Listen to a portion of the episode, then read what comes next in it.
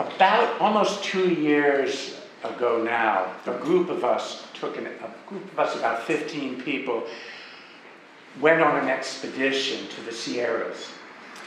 And we, we had uh, two things in common. One was a love of the mountains and the Sierras in particular. And the other was the belief that something was missing from the mountains. Now, in the Sierras, virtually every peak is named after someone famous famous explorers, famous scientists, famous naturalists. But none was named after arguably one of the greatest American naturalists of the last three centuries, Henry Thoreau. So we went up to rectify that oversight, and we found an unnamed peak, and we hiked up. We had, and we named it Henry David Thoreau Peak. And then we came down and we partied for two days. and at the party, different people shared readings of Thoreau that were meaningful to them. They shared original work, poets read poetry. We had artists who showed their art, photo- photographers showed their photography. And now all that stuff that came out in that, in that day long celebration is being collected mm. in a book that is coming out next year, which is very exciting. And I am going to read an excerpt from an essay I wrote for that book. And the essay is called Thoreau's Microscope. in the Sierras, there are mountains named for Muir, Mendel, Darwin, and Emerson. Thoreau was no less a giant of thought. He was no less a giant in his powers of description and the beauty of his language. He was no less a giant in the world of nature and science. He had the obsessive mind and habits of a scientist. He was detailed in his observations and punctilious in writing them down. He carried a pencil and diary on his daily walks, a spyglass for looking at birds, a book to press plants, and along with a growing number of geologists, botanists, and biologists, a field microscope. In the early 1800s, any naturalist worth his salt carried a field microscope. 150 years prior to that, before Thoreau was looking, was using his to look at tree rings, pond scum, and mushroom caps, Antony van Leeuwenhoek was looking through his radically new one by two inch flattened black brass microscope and seeing a little swimming thing he called an animalcule. It was the first recorded glimpse of microscopic animal life. Leeuwenhoek's microscope was a revolution in the age old art of microscopy and optics able to magnify things an astounding 300 times. And oh. people flocked from all over, hoping to go home with one. Scientists begged for its secret, which lay in the lens barely bigger than the head of a pin, and which Leeuwenhoek steadfastly refused to reveal. He was a scientist, yes, but first and foremost, he was a merchant and a businessman with a businessman's understanding of the particular power of proprietary information. Had he lived 150 years earlier in Holland, Thoreau would certainly have known Leeuwenhoek. he probably would have liked him. He definitely would have admired his inventiveness and his industry he would have loved to score one of the scopes, but he would have hated the secrecy surrounding it. Secrecy is anathema to the true scientist. Science and its practitioners have a higher purpose than profit. Innov- innovation requires perspiration, sure, but inspiration too. And how can you put a number to something that is born of and owes its value to the human spirit? You can't, and it's wrong to try. Freedom of thought carries a social responsibility, especially when that thought leads to something of value. You've discovered a new way to see, a way that not only magnifies, not only deepens, but revolutionizes what we know of life. uncool to keep it to yourself. Why be stingy when nature is not? Thoreau is the classic case of the poet scientist, the ardent, emotive, wool gathering, free thinking, and opinionated artist trapped in the body of a sober, level headed, and dispassionate rationalist, and vice versa. I say trap, but it's more cohabitation, each half infiltrating, illuminating, and regularly delighting the other. When he's not poor beyond words and insecure because of it, the poet scientist is happy as a clam because he knows he sees things as they truly are, as much as humanly possible. Sight, true sight, brings a kind of ecstasy. The poet scientist is that lucky man or woman who gets to experience the ecstasy of science, which is the ecstasy of everything in its place, of order, logic, and reason, as well as the ecstasy of poetry, of art, which is the ecstasy of plunging into the unknown and being swept away, the ecstasy of surrender. Late in his life, Thoreau had this to say about microscopes Science is inhuman. Things seen with a microscope begin to be insignificant. So described, they are as monstrous as if they should be magnified a thousand diameters. With our prying instruments, we disturb the balance and harmony of nature. Science is inhuman. Perfect science, that is, if there is such a thing. Inhuman in the sense of unfeeling, impersonal, amoral, and unprejudiced. With our instruments, we do pry. With or without instruments, we humans are disturbers par excellence. Yet here we are, and there Thoreau was, after a lifetime of looking and looking closer, saying it was time to stop. He died three years later, almost to the day of tuberculosis. The disease was known as consumption then, for the way it literally consumed a person's vitality and life. One in seven Europeans died of it. The disease was felt by many to be hereditary. Twenty years after Thoreau's death, Robert Koch proved that it was not. Using a brand new staining technique and state of the art microscope, Koch identified the causative agent, which he named Mycobacterium tuberculosis.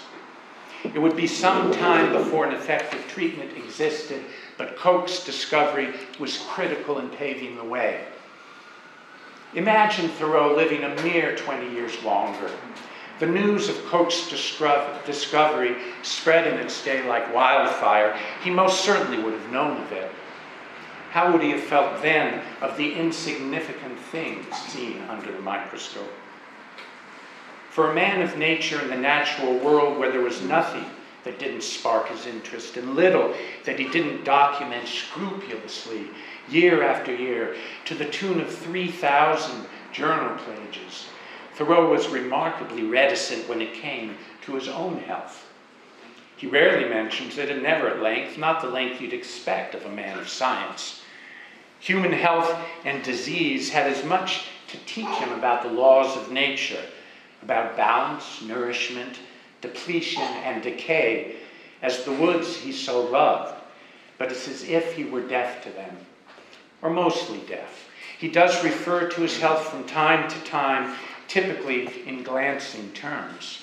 From his journal, 1855, no doubt the healthiest man in the world is preventing from doing what he would like by sickness. His journal, again, 1859. I am inclined to think of late that as much depends on the state of the bowels as of the stars. and in 1861, I've been sick so long that I've almost forgotten what it is to be well. Yet I feel that in all respects only my envelope. Many people are private when it comes to their health. They prefer not to prate about their woes and parade their infirmities. Still, from a man devoted obsessively to the closely observed life, he gives us precious little. We never read, for example, how the distance he was able to walk diminished steadily as consumption destroyed his lungs. We never read how tired he was. He never tells us the number of days he was feverish, and when the fever was accompanied by a shaking, chill, and drenching sweat. he never talked about how it felt to cough his guts out. And when he wasn't coughing, how it felt to be starved for air. How, beyond being continually short of breath, he was starved for energy, including and most killingly the energy to form coherent original thought. He never mentioned how it felt to have his life eaten away, to be consumed, parasitized, as it were, from the inside out. How it called to mind a particular parasitic wasp, which itself called to mind an historic, perhaps mythic event which he'd read in Virgil or Ovid. He never talked about any of this, nor the fact that his own sister died of the same disease at the age of 36. Suddenly, we see a man renowned for being fearlessly outspoken in a different light, restrained, discreet, a New Englander, where these qualities are as bred in the bone among the educated and genteel as they are wondered at and found to be of little use by those of a more uninhibited, confessional nature, such as Walt Whitman, who knew Thoreau and in so many other respects was like him. It's no sin to be restrained, it's no sin to be discreet. In the right hands at the right time, these can be virtues, if not gifts, which is only to say that self exposure, particularly of the most intimate, gruesome, physical details of one's own body and health, as riveting and irresistible as it may sound, is not everyone's cup of tea.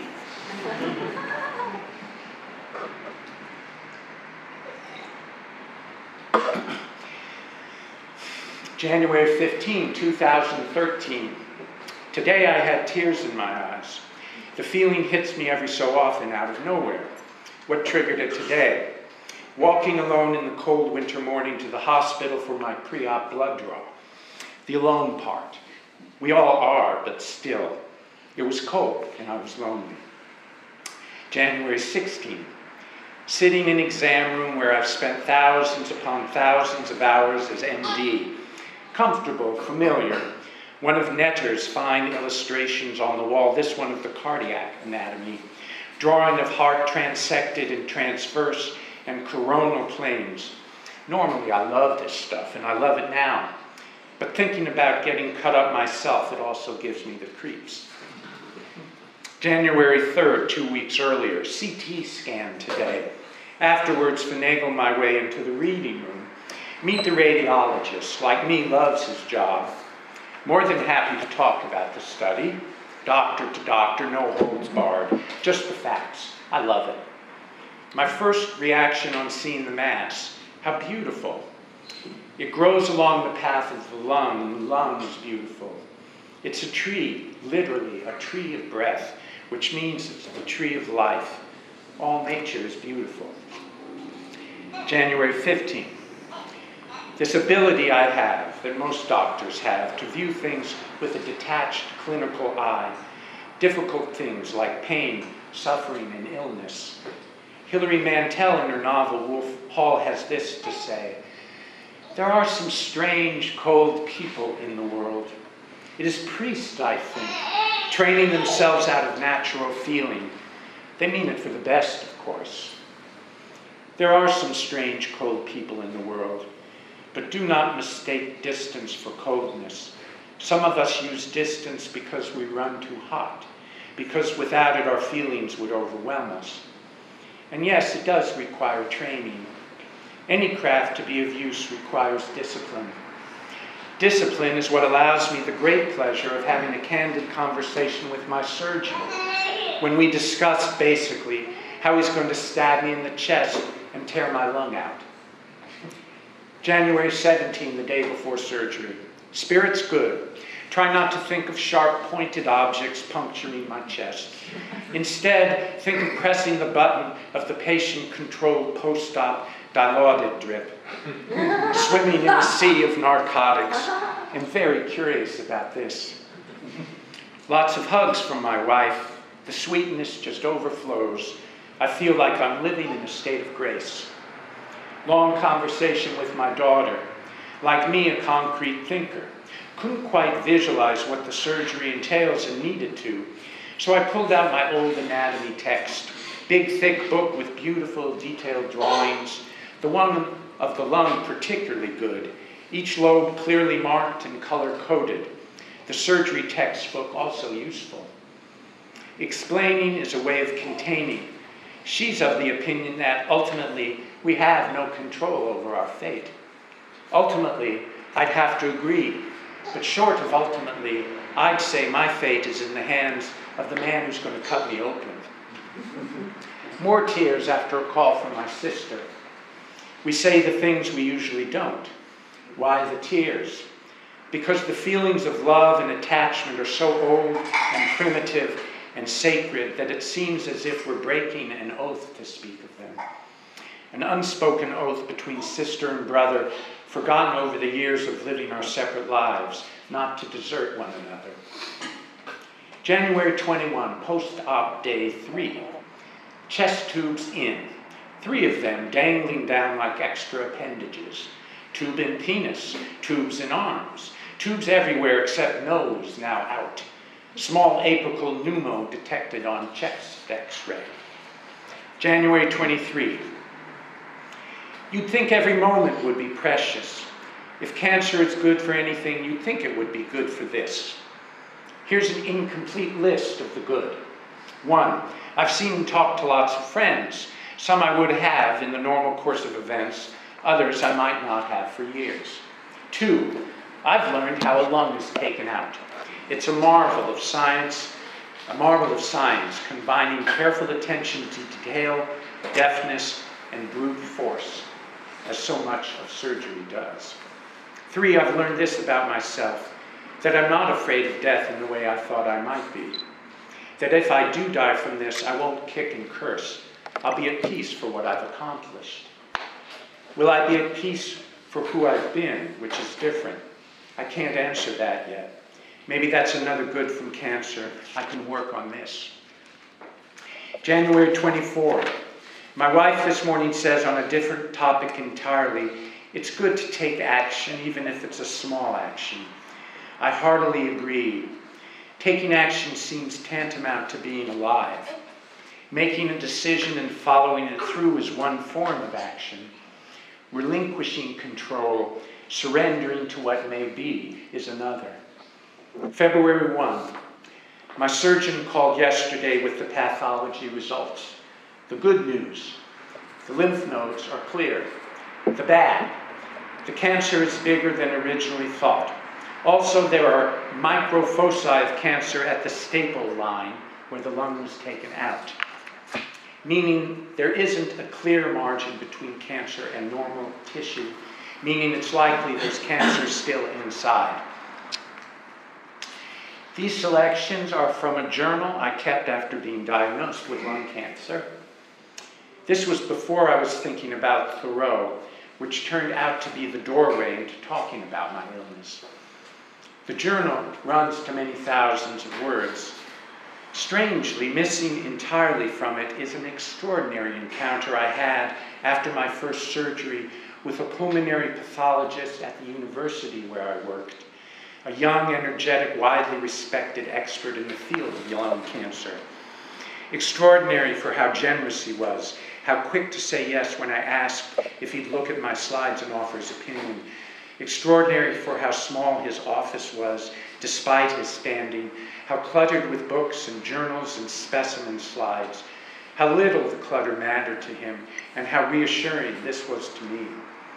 Extraordinary for how friendly he was and simultaneously focused on the business at hand, which were the slides I'd brought, which he unpacked and slid into place on the staging platform with practiced agility and grace.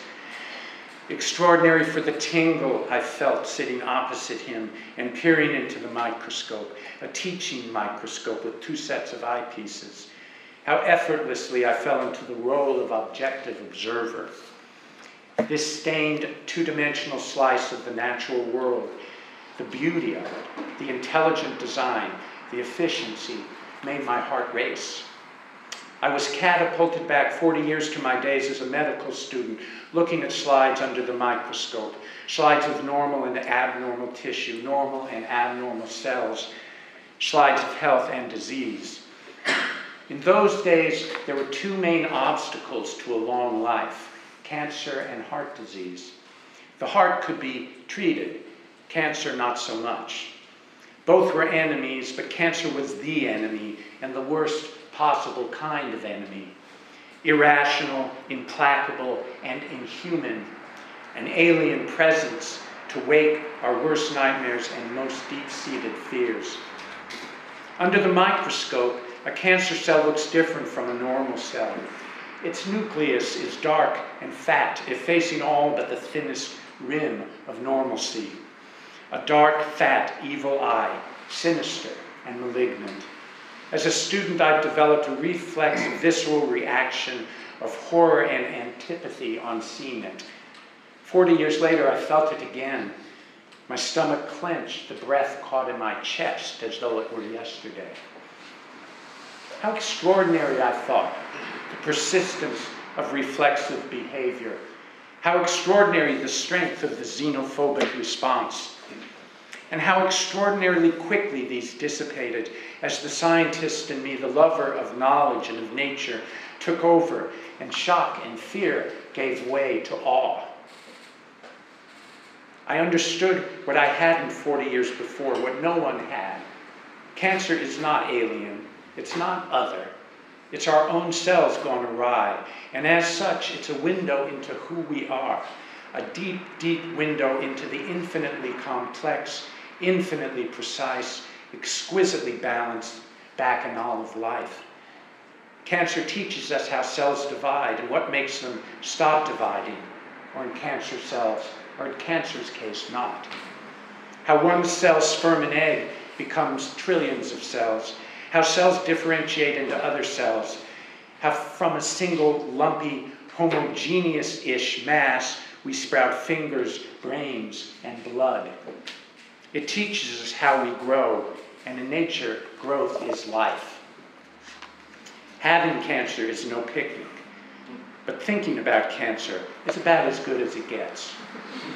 Its dark, fat eye may presage nasty things to come, but it isn't evil. It's beautiful, miraculous even, the way all life is. It signifies imbalance, which is a fact of life, and at the same time holds the keys to restoring the balance, the keys, in effect, to its own demise. A month later, I had a second lobe of my lung removed. I was now missing two out of five. On the upside, I still had three left. Oncologists are nothing if not optimists, and mine assured me I could run a marathon on three lobes. Our mountain expedition was no marathon, not as mountain expeditions go, but it was no cakewalk either. I was there to honor Thoreau, but more than that, I was there to see if I could climb a mountain again, and to be with my friends who climbed mountains, to share in that particular joy which is profound and endorphin rich. Where the air is thin, the pleasure is commensurably fat. Somewhere there's an equation that describes this. Long story short, I made it to the top along with 10 others. Peak 12691 is no longer merely a number. I, for one, am happy to have a Mount Thoreau. Our modest expedition got me to read him again. It got me among friends and kindred spirits. It got me up, then down, another striking, quintessentially Sierra Peak to the party afterwards, which was magical and boisterous and lasted two full days. All this happened a year and a half ago, though looking back it seems like yesterday. Since the cancer, time has been a consistently inconsistent companion. Days fly by, nights frequently stretch on. More of both lately since learning that the cancer's back. Not in a single lobe this time, but all over. Thoreau was as reticent in talking about his impending death as he was in talking about what led to it. When he did, you have to admire his wit. In answer to the question, Have you made your peace with God? he replied, I did not know we had ever quarreled. and to a friend who was pestering him for a glimpse of what lay on the opposite shore, he replied, One world at a time. he hardly talked at all about the literal process of dying itself. In my experience, there are roughly speaking two ways to go fast and slow. There is something to be said for sudden death.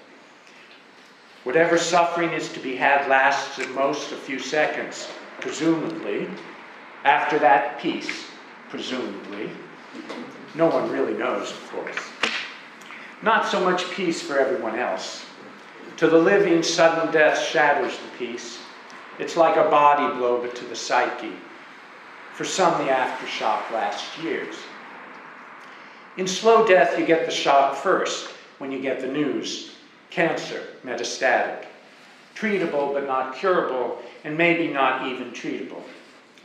Now, for however long you have, do your best to get the most out of life, to enjoy yourself and be as decent and good and as true to yourself and loving of others and of life in general as possible. Be prepared to be surprised. At times, I've been so happy that I scarcely recognize myself. The value of a slow death lies in the opportunity to shed your skin and reinvent yourself if needed, or to stick to your guns if not. In either case, it's a good time to turn your lens on what's important and to sharpen the focus. Six weeks before his death, Thoreau wrote this I suppose that I have not many months to live, but of course I know nothing about it. I may add that I am enjoying existence as much as ever and regret nothing. The other day, I got up early, intending to begin the difficult process of sorting through a lifetime's worth of possessions. I'd filled up about half a box with books when the sun, which was not quite up, hit the big, puffy springtime clouds suspended above the Berkeley hills, which I could see out my window setting them aglow, then ablaze with gold and poppy colored light. I had to stop and sit down. What I was seeing and feeling was too astonishing and spectacular to let pass unremarked. After the show was over, I found myself thinking about death. Not being dead, but the act of dying, the physical sensations I'd have, and the mental, the cognitive experience during the last moments, the final transition between life and death. How interesting will that be, I thought. I shared this thought with my wife. You're curious, she said. It wasn't a question, but I answered anyway. Of course. Thank you.